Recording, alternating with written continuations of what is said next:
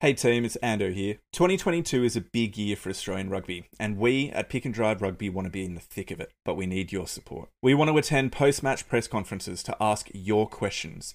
We need more interviews with players and coaches to give you the insights that you want into the game they play in heaven. And we want better recording equipment to create a superior listening experience for you. If you like what we do, and let's be honest, even if you don't, please consider getting involved and sending us a tip. All donations will be put straight back into the podcast. We do this for love, not money, but every little bit counts. So please go to ko-fi coffee.com slash pick and drive rugby. You can give us one dollar, you can give us five, whatever is within your budget, we would be incredibly appreciative for. Thank you for your support. Let's get back to the pod.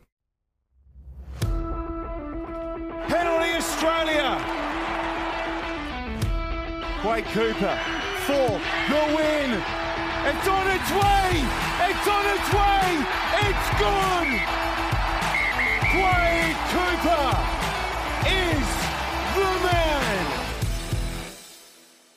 Hi there, and welcome to Pick and Drive Rugby Podcast. We're die-hard rugby fans having a weekly chat about all things Aussie rugby. We're real, family friendly, and positive. So get involved. Get involved. Oh, yeah. Now, this is probably the hardest podcast we've had to do ever, I'm going to say. Uh, the result over the weekend is just absolutely heartbreaking for all Wallabies fans out there. And to get here and have to talk through it and, and be positive and upbeat around that outcome is difficult. But, Ando, how are you feeling? Mate, I'm glad that we're recording today as opposed to kind of Thursday night or Friday morning. I would have been absolutely spitting chips if uh, we had recorded a lot closer to the time. I'm a lot more, um, Karma. yeah, calm, considered, and uh, have have thought through the whole point and see the clear and utter failures of officiating combined with the responsibility the Wallabies had to be the masters of their own fate. So yeah, it's a, it's a bit of a more balanced perspective. Yeah, so we will try and be balanced in this podcast. We will obviously talk about that decision, um, that outcome, but we will try not to dwell on it too much. Uh, run us through our social platforms, and then I'll get into the Super Brew results. Easy. So catch us as normal on all the main social platforms. Also, we just want to again say thank you to the absolute legends who have donated again recently at coffee.com, ko-fi.com slash pick and drive rugby. We really, uh, really, really appreciate the support that people have been throwing our way. Thank you. Uh, another really cool thing, we actually got to speak to obviously Matt from Gold Digger Rugby the other week. His documentary is available now. Gold Digger, the search for Australian rugby, is available both on Binge and Fox Docos. Obviously, both of them are part of the Fox platform. You can go and type into Google Binge free trial and get a two week free trial, and then go and watch that podcast, uh, that documentary. So please go and do so. Talk it up all on social media. Leave a five star rating on um, IMDb as well, and do as much as you can to promote the show. Fantastic. Have you had a chance to watch it yet, Ando? Mate, that's my Wednesday night. I was away with family for the weekend. Okay. Then doing this pod tonight, busy tomorrow. So Wednesday night, I'm going to be watching that. Fantastic. Yeah, we'll um, definitely get around that and um, give it a view because Matt has put a real lot of hard work into that and he's put out a really great product. Uh, let's move to Super Brew now. And so, well done to Mero, who's taken out the yellow cap this week, three and a half points from this round, followed by Jumping Tim Slim in second place, also on three and a half points, but uh, somehow Mero has pipped you there. Sorry, mate. And Rev has taken out third place on two and a half points. So uh, some good points won there for round five of the Rugby Championship. And if we look at the overall table, we've got Julia, who's a massive supporter of the pod, and we enjoy interacting with you on Twitter um, all the time, Julia. So thank you for your support, and great to see you at the top of the uh, Super Brew table. So eight 0.33 points in top spot, moved up three places this week. We've got Mero in second place after taking out the yellow cap. They have moved up 12 places, so well done, Mero. And then we've got Ev or EV uh, on 7.83 points in third place. So well done to all people involved in the Super Brew tipping comp. Um, it's a good bit of fun, and this was this was a hard round to pick in some Yeah, ways. really Um, difficult. I don't think anyone would have called the outcome. You either would have gone with New Zealand by a lot or Australia by a very little, and both of them would have been wrong. Anyway, what are we doing tonight? So, we do have a guest joining us shortly. We do have Harrison Dale from the Draft Rugby podcast. We're going to break down Bledisloe Cup Game 1, Australia and New Zealand. The heartbreak, the travesty, the devastation. But overall, a very, very good game of rugby. So, looking forward to chatting through that. And then we've had some questions come into the locker room. So, we'll finish the pod there. We'll answer your questions, feature your comments, and just really get involved amongst what you thought from the Bledisloe game on the weekend. Um, does that sound good, Ando? Have I forgotten anything? Shall we just dive into things? No, I think you've covered everything that we need to. So, mate, let's dive on in. Let's go. Let's go.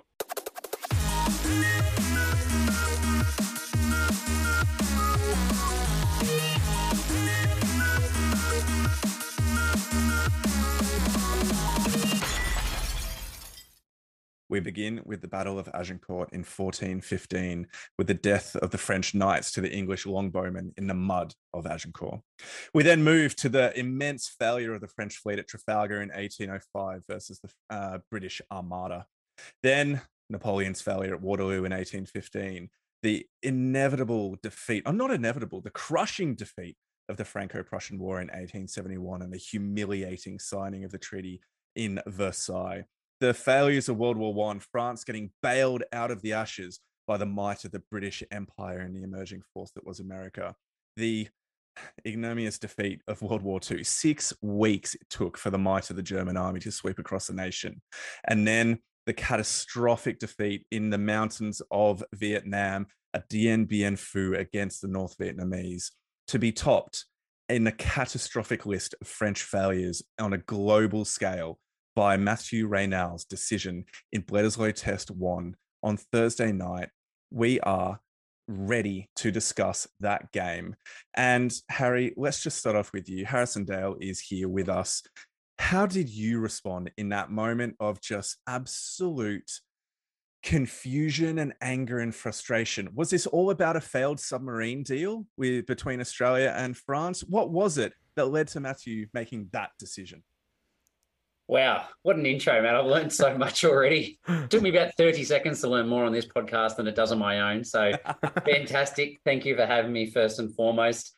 Uh, look, to be honest, it was just disbelief and anger to start with. And then it was just shock. I think it, it genuinely, I went back and re-watched the footage and I had to scroll back and I realized it was 40 minutes after the game ended before I actually went back and looked at it again because I just couldn't move. I was just in such disbelief that it happened. And it was just such a, a dagger to the heart after what was such a fantastic game. How did it happen? Yeah, my my thir- my first thought was definitely the submarine deal. This mm. is this is come from up top. He's timed this to perfection, and you know he really rubbed it into Nick White. You know, if you didn't think we could do this as the French, then you know now you know there are repercussions for your actions. so that's how I interpreted it. Well, I was just amazed to see a Frenchman actually stand up to conflict rather than just running away any other direction. So I mean, that's I guess a positive for the nation.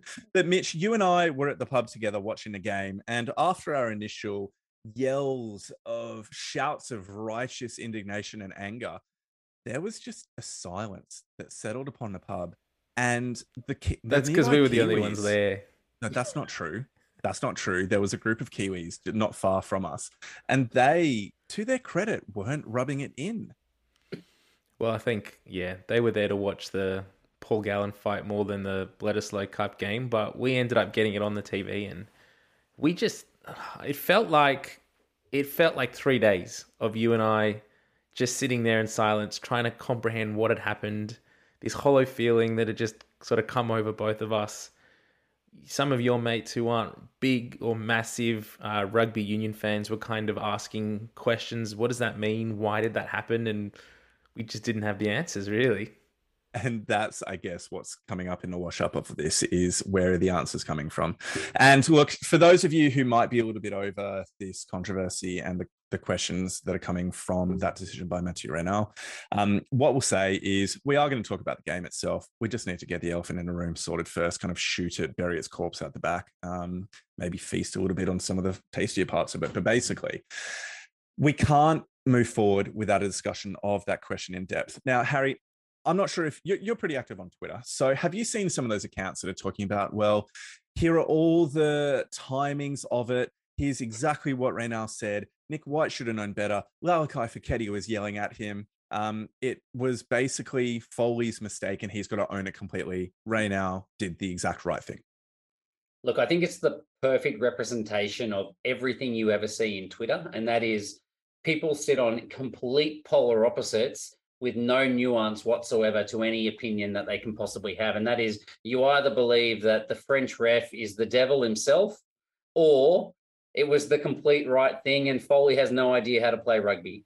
And I think the reality is it's not either of those things. I think, you know, there's, there's been much discussion. If you'd asked me, to be honest, straight after the game, I may have been saying he's the devil incarnate, but you've given me four days to calm down. So the reality is he spoke to them, you know, a, a number of times trying to speed the game up.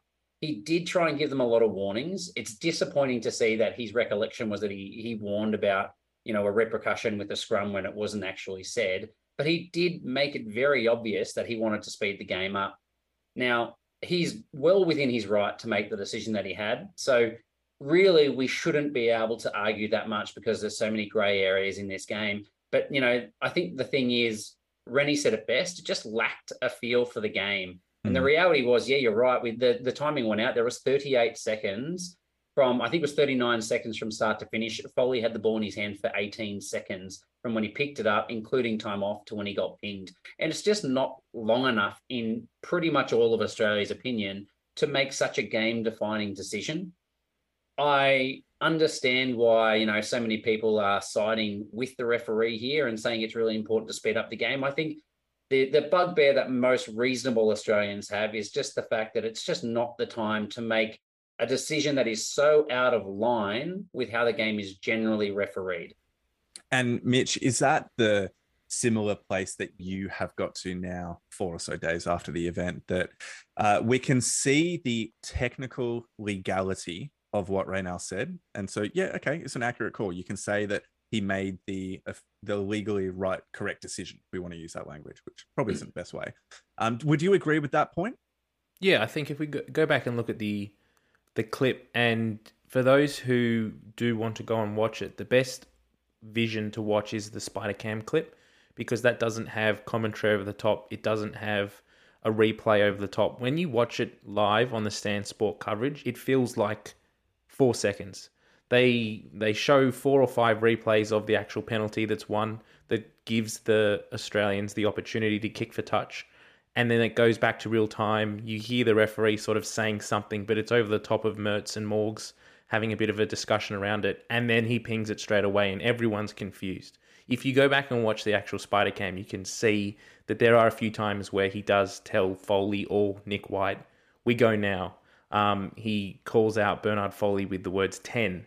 Uh, some people have interpreted that meaning you've got 10 seconds, but he, he is clearly just sort of talking to Foley yep. as the number 10. I, think when I, yeah, looking back at the overall outcome, I can see that we I can see where the referee came from. I can see that he he was trying to speed the game up a little bit, but he never actually communicated to Foley or to Nick White. If you don't take this kick kick quickly, uh, I'm going to give a scrum to the All Blacks. And it's worrying when he goes and the footage that came out yesterday um, in the aftermath of having that conversation on the sideline with Nick White. He said, I clearly explained if you didn't take it quickly, I would overturn the decision. That, I think, shows a real indication of where he was in his mental process of the situation, how he was reading it, but he didn't communicate it as clearly as he could have yeah, I also feel a little bit sorry for him in that particular moment. He's a foreign referee speaking in English as his second language, obviously being primarily a French speaker, uh, in a really, really high tense, high high tension moment, knowing he's made a I'm not going to say he made a mistake because he wouldn't view it as that, but he's made a decision that has cost a team the game. His his heart's going to be going a million miles an hour, and I I think if we're picking apart his words after the game, then that's yeah, probably a little bit too too pedantic. I think if if people were basing their whole argument on that. Look, realistically, um, I think what Sam Whitelock and James Slipper both said in a post match press conference. Let's ignore what a certain New Zealand coach said about it. um, but basically, they just said they've never seen it in all their time playing professional rugby. That call made. And so, if we take that as the basis of it being completely unexpected in a game altering and series defining match, both in terms of the Bledisloe and the rugby championship, then then I think we go back to what Rennie was saying, what Morgs has said a bunch of times, and other commentators have said afterwards. It just lacked feel for the occasion, lacked feel for the situation, and could have been resolved in a way that didn't bring the game into such disrepute. Um, Harry, is that your? I know I've already thrown this to you, but one more time, mate. Is that kind of your takeaway now, sitting where you're at? We could just keep going. To be honest, I could talk on this for hours. Yeah, look, a, a couple of key points for me. Um, how you, you mentioned he could have controlled it differently. To me, the best way is you stop the clock, just let him go to kick the ball as he goes to kick the ball. Call time on, like mm. easy solve, no harm done. No one can slow the clock. That's the obvious answer for me in the future. How this should be dealt with. Number two, I don't think Foley did well enough here. I think he should have communicated back to the ref you know, his explanation after the game was that he didn't know time was on. So obviously he was having trouble hearing the ref. Mm. But early on, the ref was standing near him. That that distance did open up a little bit, and you can understand the the confusion there. But when the pressure was being put on to White and Foley to hurry up early on, Foley needed to say, just give me a moment. Like we've just got to organize our forward pack. He didn't even try and communicate that until after the game the, the penalty being given. He actually, being given. sorry to cut you off. He actually did say that to the referee, but after, it's not always after it was already awarded. At one point, he does say, um, he does say, "Quick, take it quickly," and he just says to the referee, um, "We've had some personnel changes. We're figuring out the calls." And the ref I, goes, I "No, we go quick." After, I thought that was said after he gave it because then he gets cut off by White coming in to have the conversation. No, it's, he does say it as well in the lead up. But okay, well, anyway, regardless, it doesn't I'll, matter. Both, I'll, I'll withdraw parties. that then. I'll, I'll, withdraw, that, truth. My uh, my last one is, you know, we keep saying, "Oh, it cost us the game. It cost us the game." It didn't cost us the game. It gave us a great opportunity to seal the game. New Zealand still had to score a try after the buzzer, and we couldn't hold them out for one phase. I think it was, wasn't it, off the scrum or something? Like, no, I think we, it was three. Whatever it was, was you know, like they, they, still had to score a try. So. Mm you know, we, we should be a little bit more realistic and say, look, it, it cost us our best opportunity to defend in that situation we still had to defend a line out, and then New Zealand would have come hard at us again. But yeah, it's disappointing that we couldn't close out regardless of the call as well. All right, Mitch, final comment at all before we cut off the discussion of the call and then actually get into the match itself. Anything else you want to say about the decision? Yeah, I just think um, on retrospect, looking at it now, I think both Nick White and Bernard Foley could have handled that situation better. White was the captain at the time and he didn't communicate well. It, it from the way that the referee has spoken um, to the players at the time, when you go back and actually listen to the way he communicated to them, he felt like he wasn't being listened to, and he felt like there was an intent by the Wallabies to wind down the clock and try and wait till it went into basically the 80th minute before he kicked it out. And when he talks to Nick White after the game, he says, You know, the clock was on. You were intentionally trying to wind down time, and that's not right. And so he, he was sort of saying, You knew what you were doing. Nick White was sort of trying to say that's not what they were doing. Two more seconds, we would have kicked it out, yada, yada, yada. So I can understand where both sides are coming from. Um, I, I feel like the ref made a decision at the at that moment. He thought that he had communicated to them, if we don't kick the ball quickly, I'm going to turn it over. He thought he had communicated that. He hadn't. At the same time, Foley could have kicked it three, four seconds faster, and we're not even talking about this. Um, overall, the biggest thing is it's unfortunate that we have to start the podcast this week and talk not talk about how great a test match of rugby we had. Probably the best Bledisloe Cup test we've had in the last what 20 years. Really, we go back to that 2000 um, game at, at what, what, Olympic Park or whatever it was called at the time. Um, we're talking about a referee decision, and it's been spoken about so much in the media. Um, it's just a little unfortunate that the final. Everyone is talking about this decision. We're not talking about the fact that the Wallabies came back and scored, you know, those points at the end, really pushed New Zealand right to the end. Watching the game back, there were some absolute blinder moments throughout the game. So let's just get into some of the basics. If you somehow have had your head under a rock and you didn't know the end score, it was 39 to 37, New Zealand over Australia. Australia. Well, you're a bit dizzy from... from all the smoke before kickoff.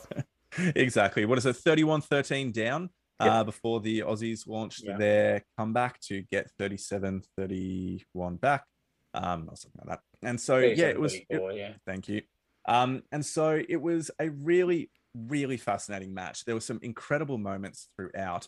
Why don't we just start with some of the moments that made us get up in our seat and just applaud rugby? I'm going to start with one, and I'm going to say it's my main man. Yes, my main man, Will Jordan, doing what he does just every day of the week and going in for that beautiful chip over the top by Bodie Barrett.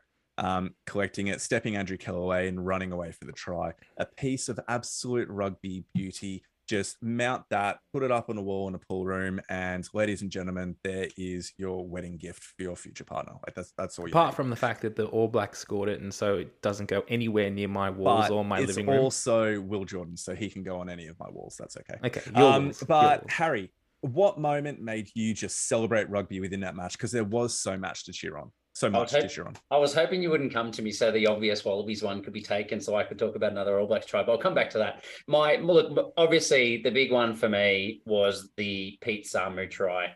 Such an exceptional piece of play. Pete Samu just breaking down the wing.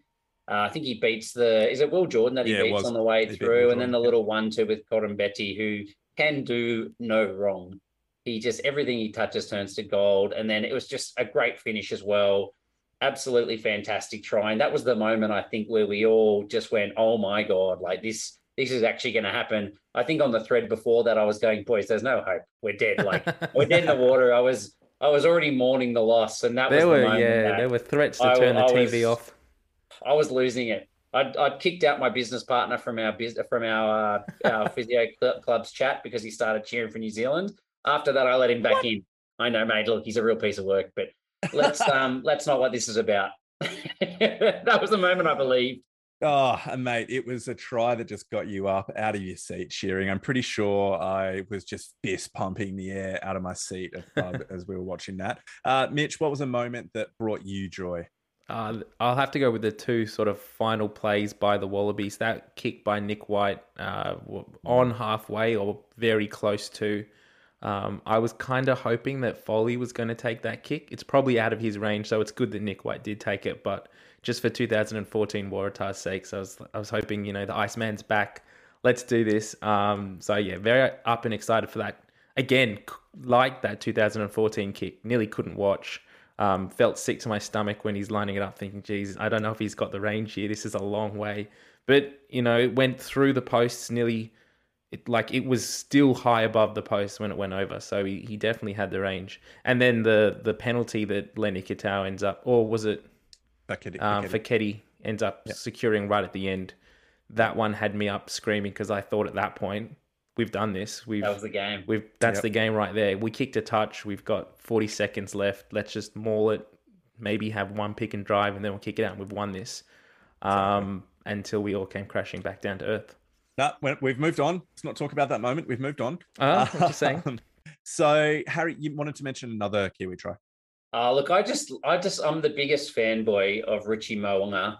And there was that try that he scored where he looked like he was playing Super Rugby. It just, it wasn't Test match footy to him anymore. He just saw Bernard Foley and just scooted around the outside of him and basically just strolled under the post. And it's just like I've had it playing a, a reasonable level of touch footy. I've had it happen to me far too many times where someone's just way too fast and too agile, and you just end up like clutching at straws, thin air, didn't even get close to tackling him. And it was just pure gold from Richie Moe. I just think he is such an exceptional fly half. And I think the comeback of the All Blacks has a lot to do with him getting confident in this fly half jersey for them. He's, he's an amazing, amazing athlete. And I thought that was phenomenal. Yep, absolutely agreed with that one. All right. Well, why don't we talk about some of the players whose stocks have risen? And for me, I just want to point out Lalakai Foketi. I think he was exceptional on Thursday night. He has been a more than capable fill in for Hunter Paisami at 12. And it makes me actually think maybe he deserves it. Not saying an extended run, but another opportunity to demonstrate his capacity within that 12 jersey as a backup. Because, I mean, if Samu Kerevi, as we know, is injured for the long term, we need to make sure that there is a very competent mm-hmm. deputy to Hunter Paisami. And he was excellent within that match. His ability, both defensive, in attack, and to be able to get over and make a couple of really important turnovers as well, was very impressive. Mitch, who are a couple of standout Aussie players for you? Oh, I can't go past the performance from Pete Samu. I called out on the pod last week in my 23 that he was going to start for seven in the seven jersey, and Dave Rennie clearly listened to the podcast and went with my call. So disappointed he didn't put Beale in the 23 in some place because it would have been great to see him, and maybe he would have kicked the ball out uh, a bit faster. But anyway, uh, I, I, my reasoning behind it. We're moving on. My reasoning behind including him last week was just his presence at the breakdown and he's a bigger body than McReight, and he and he definitely showed that this week. The amount of tackle busts that he made, I don't actually have the stats up in front of me. If anyone does have any stats to sort of throw in there, four defenders beaten, two clean breaks, uh, seventy-four meters made off eight runs with two offloads. Yeah, so you know that's a great performance by any number seven at any level, really, and you know, McReight's been great for the last few weeks, and not saying he deserved to be dropped in any way. He's he's up definitely candidate for the future and he will suit different game plans. But when you're coming up against a physical All Blacks pack, you need a seven who's going to be dominant and can carry that ball confidently in the midfield and out wide, which we saw this week. And yeah, I think he's put in a real good performance, and it's going to be hard to uh, for Dave Rennie to decide once Michael Hooper comes back available later in the year, which way does he go? Does he keep Hooper? Um, does he keep Samu for that impact? Um, which way he goes? I'm I'm glad I'm yeah. not on the selection yeah. panel. Agreed. Harry, players that stood out. Uh, look, I, I think the other one for me was probably just Kellaway. It took him a little while to warm to the game, to be fair. You know, maybe mm. I was just a little bit hurt by that uh, missed opportunity for him to score. But he's been so consistent for so long, and he really clawed the Wallabies back into that game in the second half with his finishing ability. He scored two tries. I thought he was exceptional. As the game went on, he just got better and better and better. And I think he probably has done enough to establish himself. I, I think now as the Wallabies' first choice 15. Yep. Yeah, I would be agreeing with that. Um, Reece Hodge is too versatile to unseat Kellaway, especially when Kellaway being at 15 provides more opportunity for other players like Asilias Vunivalu to maybe get a run yeah. in some of the future matches. So, yeah, I really love that call. Uh, I don't think we can go much further without actually pointing out the great game that Bernard Foley had as well. So, whilst he had some initial hiccups, um, dropped a couple of high balls, a couple of knock ons, and the like, he grew into the game exceptionally well. Gave what was uh, sometimes backwards out of their hands. If he's on my team, pass to, to Kellaway for the try. If it was against me, it's definitely forward. Um, kick six out of six. He was he was exceptional considering the fact that it's his first game since the 2019 World Cup. So really, really impressed with him coming back in. I would, uh, I would like to take credit for that one.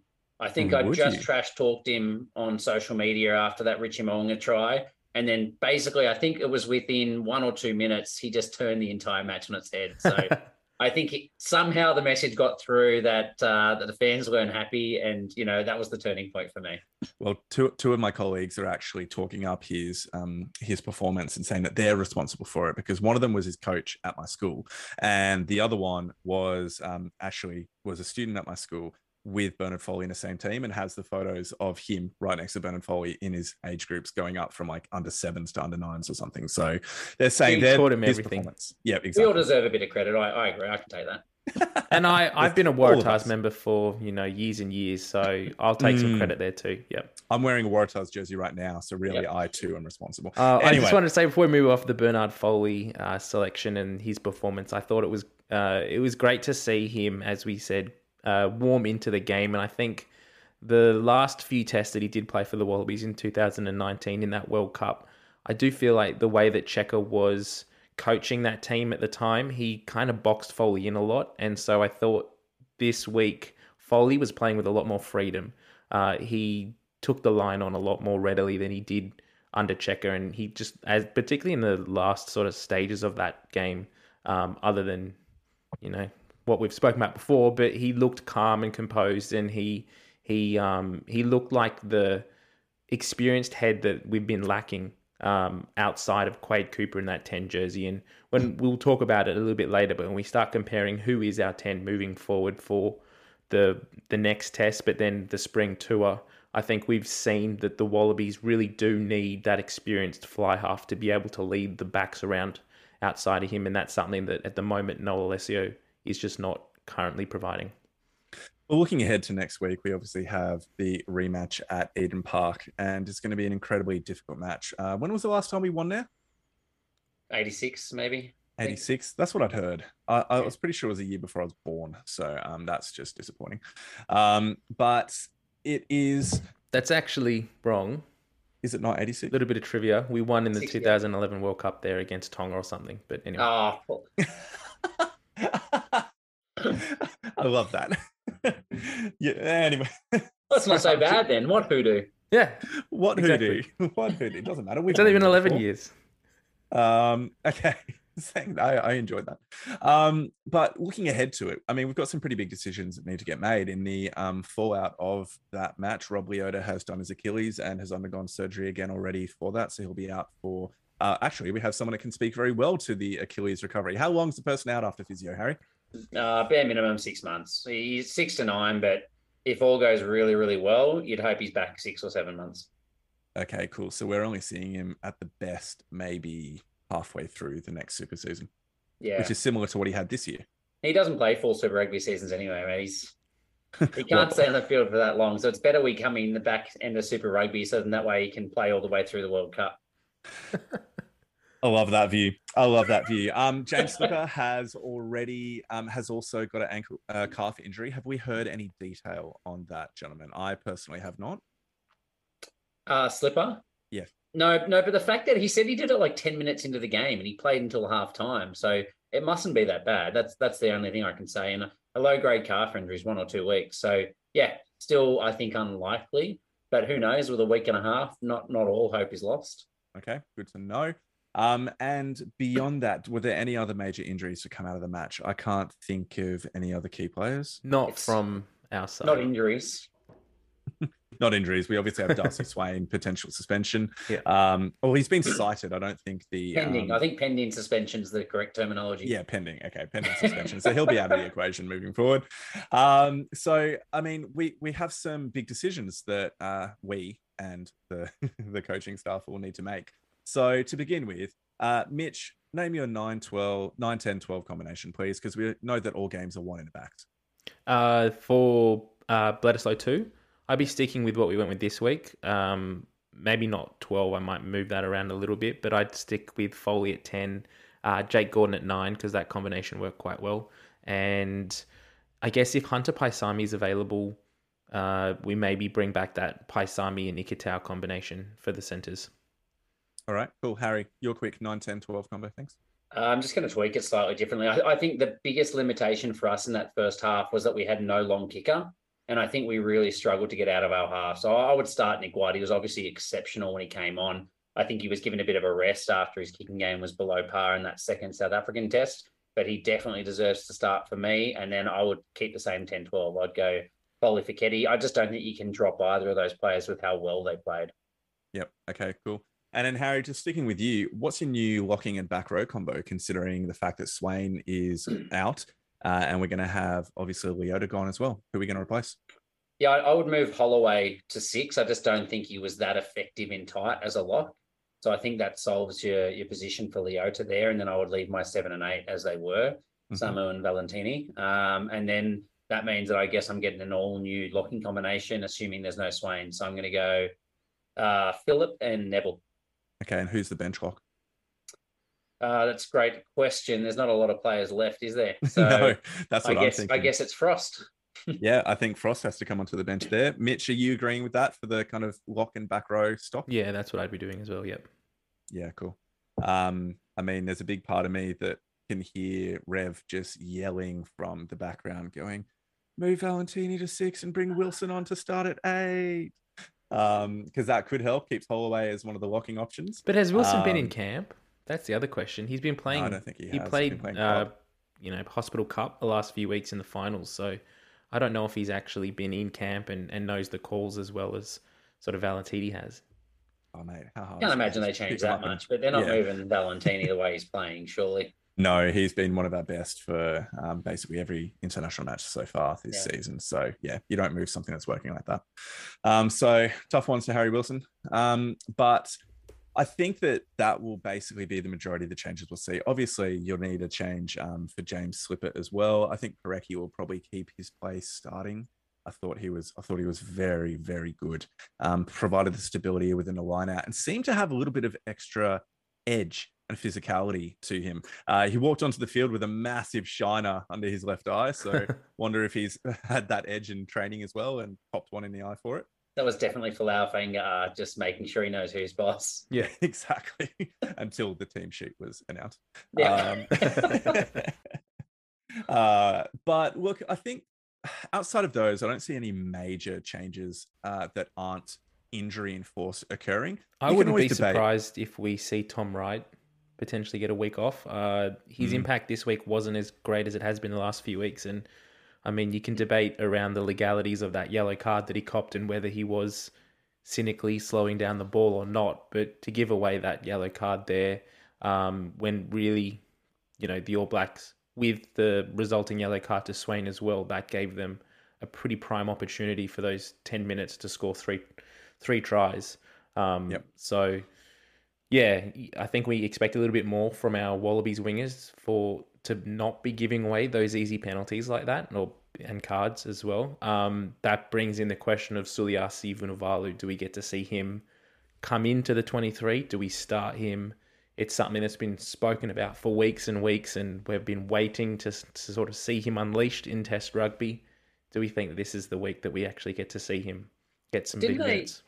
Didn't they release Vunivalu back to club footy as well to get some minutes? Yeah, and he ended up um he also ended up getting a yellow card from a, a high contact in defence. So Nice, great.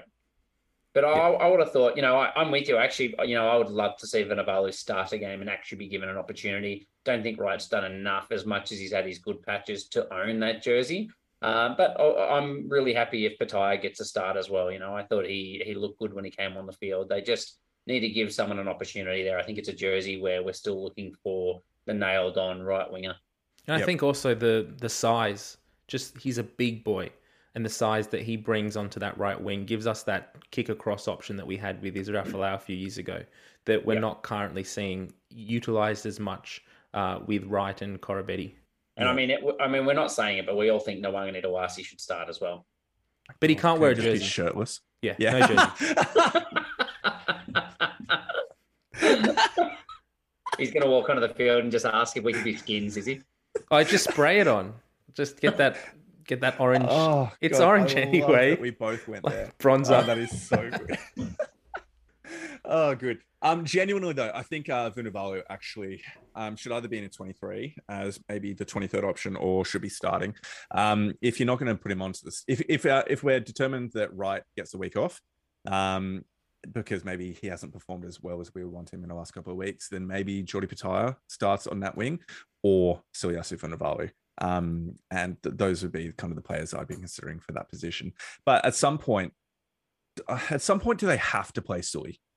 Do, they, do you have to, considering the investment RA have made, or is Dave Rennie kind of within his rights to say, no, I just don't think he's cut it, got it at this level? I think the plan is to give him some minutes in the spring tour. I think the style that the European teams play maybe won't see him found out as much that against a, a physical team like South Africa or New Zealand. Um, that's what I've heard, sort of spoken about. Uh, I Mm. don't know. I mean, in saying that, like I, you wouldn't say that um, Scotland or England or any of those teams aren't physical and won't score points through him if he's not up to scratch either. So, I, I- but what I have heard is that, and that is sort of the earmark for him to get some game time. Yeah, Wouldn't okay. surprise me as well with Koroibete not going on tour, but he's the left wing option. Yep. Um, but really, this is just the uh, the same argument that they're having over in New Zealand with Roger Tuivasa-Sheck, isn't it? Look, Well, he'll be Rod- he'll be playing next week. Will he? well, with a dead rubber, Jordie Barrett, mate, at 12. He's been wanting to play there. and you know what? Part of me would just love Jordie Barrett being anywhere but 15 to see Will Jordan actually play a Yeah. full match for the All Blacks at 15. I agree. Like- it could be their best combo. Yeah, best combo that Foster's been forced to choose because he's in injury enforced. I just cannot believe that I'm a better selector than Ian Foster because, like, just put Will Jordan at 15. It's not hard. You I'm pretty sure my game. wife's a better selector than Ian Foster. Let's be real, hey, your wife Yeah, knows a lot least- about at rugby. least she- and discredit she is a. Foster. So, At Hey, least you know less modest. uh, hey guys, how about we move on to the um Argentina versus South Africa game quickly? do we Is want to all right, talk fellas? briefly around the the Swain yellow slash red card clean out? really. Yeah, I'll, I'll, I'll quickly say awful looking on camera. I, I think it's tough that people are saying he's done it on purpose and that his you know intent is to maim and hurt the player. I don't think so. I think he probably doesn't control his head that well. It was very reckless, very sloppy, and has ended in a you know a, potentially very very significant injury, but at least a three month out injury for Quinn Tupaea. So really disappointed for Tupaea. Sloppy. I don't mind if he gets a bit of a ban because of the fact that you just need to be better than that. Um, intent is just too far for me. And look, I, I think they just need to decide how they're going to deal with this better. You know that they came out with with the uh, who was it the reserve All Blacks prop that had a kind of similar incident clearing out for oh, yeah. Yeah. Um, and then uh, Fainga'a was on the on the floor clutching. Oh, it was Sio actually. He cleared out Sio. Was it? Yep. Yeah. Or oh, are talking about the lift? No, no, no, no, no, no. I'm, I'm talking about Fletcher Newell cleans out and then I think he cleans out Sio, but that's on that's Sio's knee and he and he's on the ground grabbing in his knee. Very similar, you know, obviously not as severe, and I'm not saying they're exactly the same thing, but these kind of contacts happen very frequently. Um, I, I, agree. I've always thought that they're dangerous when people have that really wide base of support when they're they're posted up at a ruck. But yeah, they're they're ugly incidents that obviously have been brought into the law books. I think back in March or something this year. Uh, I'm fine with him getting a a, uh, a ban purely because it was just so sloppy and and uh, poor Quinn Tupaea. I think yeah. we've spoken about it previous in the year, but for me, watching the replays back, the biggest indicator that Swain's in a bit of trouble is his body height and the way that he's actually he's dropped his knees and he's heading down into the contact with his with his shoulder. So he's leading into the contact with his shoulder, which is always a difficult situation in a ruck. Um, but we've always been taught from sort of the under fives, under sixes that if you're going to clean out, it's like an airplane taking off. You come in low, you connect with the defending player, and you rise up and you take them off their feet the fact that Swain has come in and he has lost his feet, he, he did slip over, so there is some mitigation there, but he's not clearing him past the ball. He's actually coming down on his uh, on his his knee there, and so I think that's where a lot of people are sort of saying that the reckless intention there, and um, I, I would find it difficult to call that a red card to say that he's intended to hurt him, but it is poor technique and I think he will get a, a fair bit of a, a ban from it, considering also his actions earlier in the year in the English series. Second match to be played over the weekend. It was playing mm. on Sunday. What was it? Sunday morning. Yep. Was that when it was played? Sunday morning. Gosh, it feels like so long ago. Thursday. Thursday test matches just throw the whole week out. Oh, it was really, really confusing. I loved it, by the way. I loved it. Great crowd, great atmosphere game. So all really good positives, and maybe kind of one game a season continues. Maybe maybe that match continues to be played on a Thursday night if it's this time of the year with AFL and um, rugby league finals. But anyway, Argentina versus South Africa. Argentina back at home, trying to kind of make amends for their shocking performance in the second match against the All Blacks. And look, their first half, I'm going to say inept. The second half, enthusiastic, but ultimately not enough. So, Harrison, those are words that have basically been said about you a lot. Um, enthusiastic, but yeah, not enough. Um, how did you kind of reflect upon this game looking back? Disappointing. You don't know me that well, and you already know that much.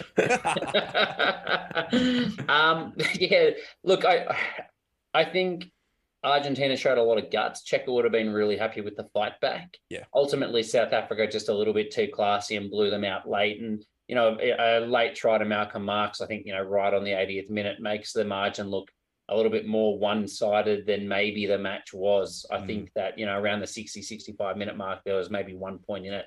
And it was looking like a really tight battle where uh, Argentina had really come into it. I I can't go past this whole match just thinking Malcolm Marx, Malcolm Marx, Malcolm Marx. The bloke, bloke played 80 minutes again. It's almost like they're just showing off now that he can just be a dominant force in the match for that long. Like we've all known it. It took the South African selectors an extra four years to work out that he's the best hooker in the world. But he is just unbelievable. Everything he touches turns to gold. I don't I I can't look past him as you know, if he had the opportunity to play 80 minutes every week, I think he'd be the, the world best player. It's just that he hasn't been given the opportunity. 100% agree. And um, even with the fact that you misnamed him, he's actually Karl Marx. So please make sure that you get it right there. Um, but he is just a. the, the capacity that he has to be a dominant force in all aspects of the game is incredible.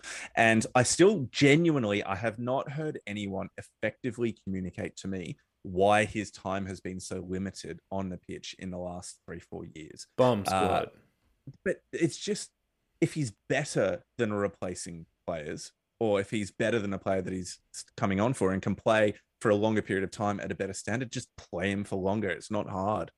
Um, I, I, do have one one reason. That is the form of Bongi Mbonambi in that World Cup was unbelievable. The man didn't miss a tackle in the entire competition. Like he, you know, we're talking about how solid Porecki is and just how he goes about his work. That's just Bongi to a T. The guy doesn't miss a line out, doesn't miss a tackle, doesn't miss a clean out he's just perfect. He might not have the impact of a Malcolm Marx, mm. but if you need a man to make no errors, he is the, you know, right up there as the best hooker in the world as well. So they're just spoilt for choice, in my opinion. Yep, yep, completely fair enough. Now, looking at this game, we had Matthias Matthias Moroni's try in the 69th minute, which was just a carbon copy of uh, the try that Noah Lolesio and Fraser McReight combined with in previous match against South Africa as well. Don't you just enjoy that? Obviously, uh, Michael Cheika is just watching the Australia games, going, "Oh, that's what they did. All right, let's copy that." Uh, Mitch, did you think that? Um, how did, how did you rate this South African or Argentinian performance, just in a quick summary perspective? If we go for Argentina first, I think you'd have to give them maybe a six, potentially a seven. They created mm. a lot of opportunities. They just weren't good enough to really pull them off. There were so many times where some one of the players found themselves in space or uh, set up one of their players into a gap, and it was just the the final pass went to ground or went over the sideline and they they had so many opportunities in that second half and they just weren't able to be clinical enough and really get um, yeah. get ahead on the scoreboard. And if they had converted more of those opportunities, I, I think from memory there was five or six times where they were potentially through the line and it was only one pass or a forward pass or a drop ball or you know the kick not going to hand or whatever. Um, we're talking about a much tighter game, and they potentially go ahead in that second half. And with that crowd and and the atmosphere that it is in Argentina, I would not be surprised for them to carry through and get that win. Um, but you know, heads fall. They they weren't quite good enough to do that. Um, I think South Africa came in with a plan, and they knew that they needed to get a bonus point to be uh, contention, like potentially win the rugby championship. I can imagine that they're sitting there in in um, in Argentina watching the Wallabies game as well, hoping and thinking that the Wallabies were going to get that victory and that the, the, game on the weekend was going to be a bit easier for them. Um, but it didn't go that way. Uh, but you know they did what they needed to do, um, South Africa, and they looked classy. So you have to give them an eight or a nine. Yeah, and look, I think a huge amount of um, congratulations or uh, respect needs to be put to the South African uh, scramble defense. So one of the things that they are quite well known for doing is the umbrella defense that kind of comes up to try and cut out the kind of width in the attacking team's play. But what Argentina were able to do quite effectively is get outside of that umbrella defense with the speed of their passing. But as you were saying, Mitch, they were also inaccurate in the ball handling once they were outside of that defense. So they couldn't make the most of the opportunities they had. And a large part of that was because of the pressure that the scramble defense from the box was actually placing on those players once they got into those half gaps. Um, so, yeah, the South Africans played pretty pretty well. Like you said earlier, Harry, I actually think that the scoreline definitely flatters them.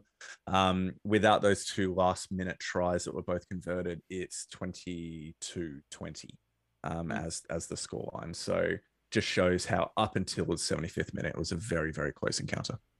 Jaden Hendrikse, I thought, was exceptional as well, you know, but we've mm. seen him on form be someone that controls the game, and that's why he's been so good his kicking is just so accurate. But he scored, I think, two tries himself, or did he score one, one. and then one, and then they and maybe Mark scored the other, yep. or you know, he almost scored another, went very close, just because he was so quick to the ruck and he just saw the space. And then he just kind of picked and went through when the uh, the Argentinian defense just couldn't get their pillars and posts set on the side mm. of the ruck. So, you know, it was he was lightning quick to it, and he saw the opportunity. He's got he's got got a lot of different threats. He's an excellent young player. Yeah. Definitely. Damian Willemse will be out with concussion, you would think, for the next game. He took a really heavy hit. Um, and so we might see uh Morné Steyn straight in. Mornay Stain straight in. Uh, Frans Steyn step into that role as kind of the old guard stepping into that position with. Does he have 80 certain- minutes, 50 minutes in him, though? Oh, who even knows? But Willie le Roux could probably deputise after the 50th minute or something like that in that role, or he might just get the start. Um, I mean, we don't have Elton Jantjies available at the moment. He's had a few, um, Too many cheat days. yeah, too many cheat days is probably Oh. the best way of saying it. Um, I, I did see Thalla uh, on Twitter saying that they thought Faf might deputise. So if uh, yeah, Faf de Klerk, if they if Frans can't go the eighty, he could slide out and jump into the ten jersey. So that I, I surely that's not their first choice, but I mean, who knows? Crazy things have happened. yeah, because it's What Pollard, can't he do? Jantjies out now. Willemsy, so they'd be going to yeah. Okay, all right. Maybe we'll see Faf in there. That'd be amazing. I'd love to see that. That'd be a great storyline as well. What about Um, Michael Marks? Throw him in 10. he can do anything, that man. He can Uh, probably well, kick. fam, I think that is it for our wrap up of the rugby championship matches. Uh, why don't we head into the locker room now before we finish up? Let's go. Let's go.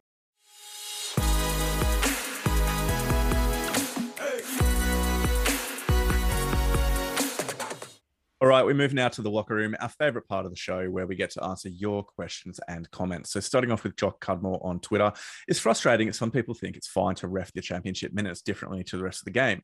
How can anyone be okay with that? Teams have spent 75 minutes adjusting to what they can or can't do, only for it to change in the final minutes. Harry, what say you?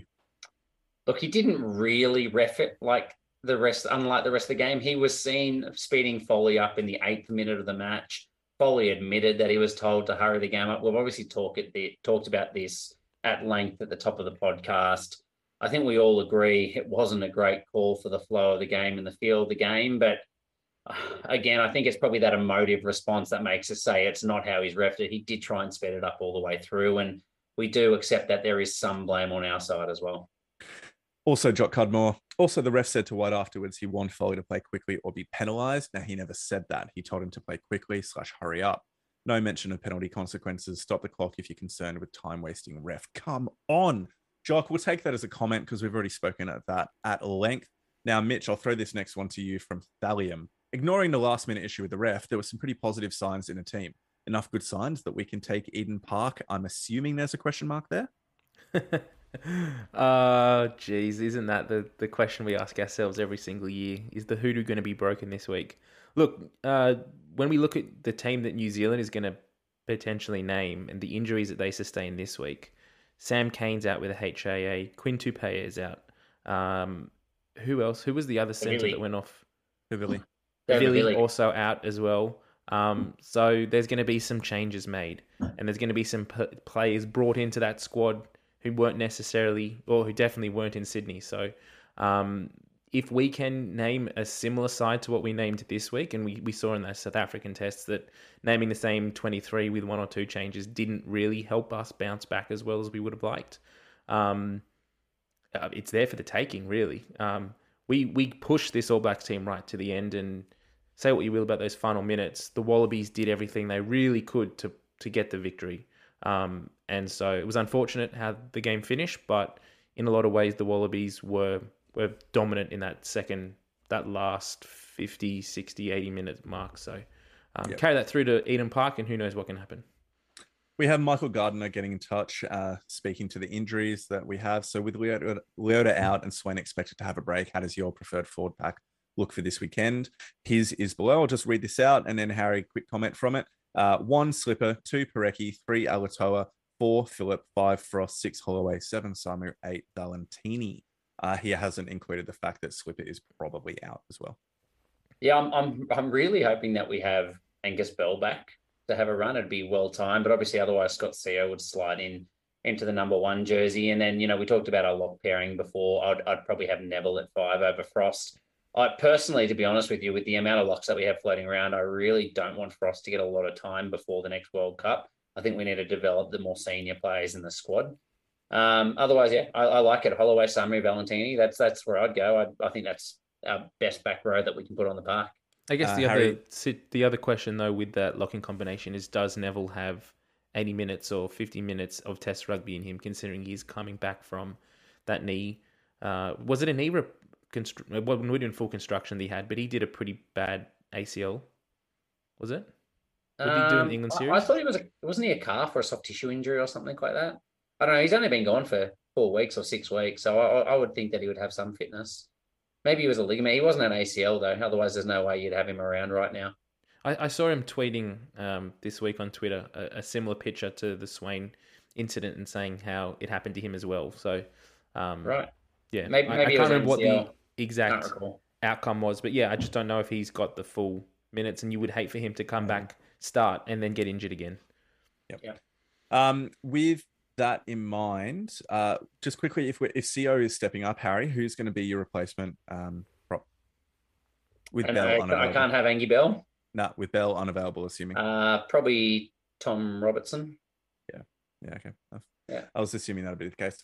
All right, so Jeff Fisher, I'd rather forget that, forget it then keep discussing in a moment. What do you think about Swain's clear out, and how long do you think the suspension will be? We've already spoken about the clear out. Uh, Mitch, how many weeks do you think he's going to get? Put put your bet in the lottery, please, and then Harry, you can Yeah, I was going to say, well. do we have one of those like Wheel of Fortune boards that we can just spin?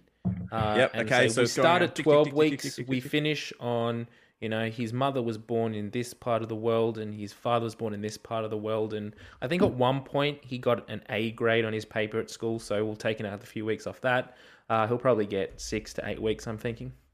Okay, Harry. Oh man, I agree. I think that's probably where they'll land. I think they they need to try and stand the kind of contact out. So that's what I would think. And he's not going to get it reduced because of the headbutt earlier in the season.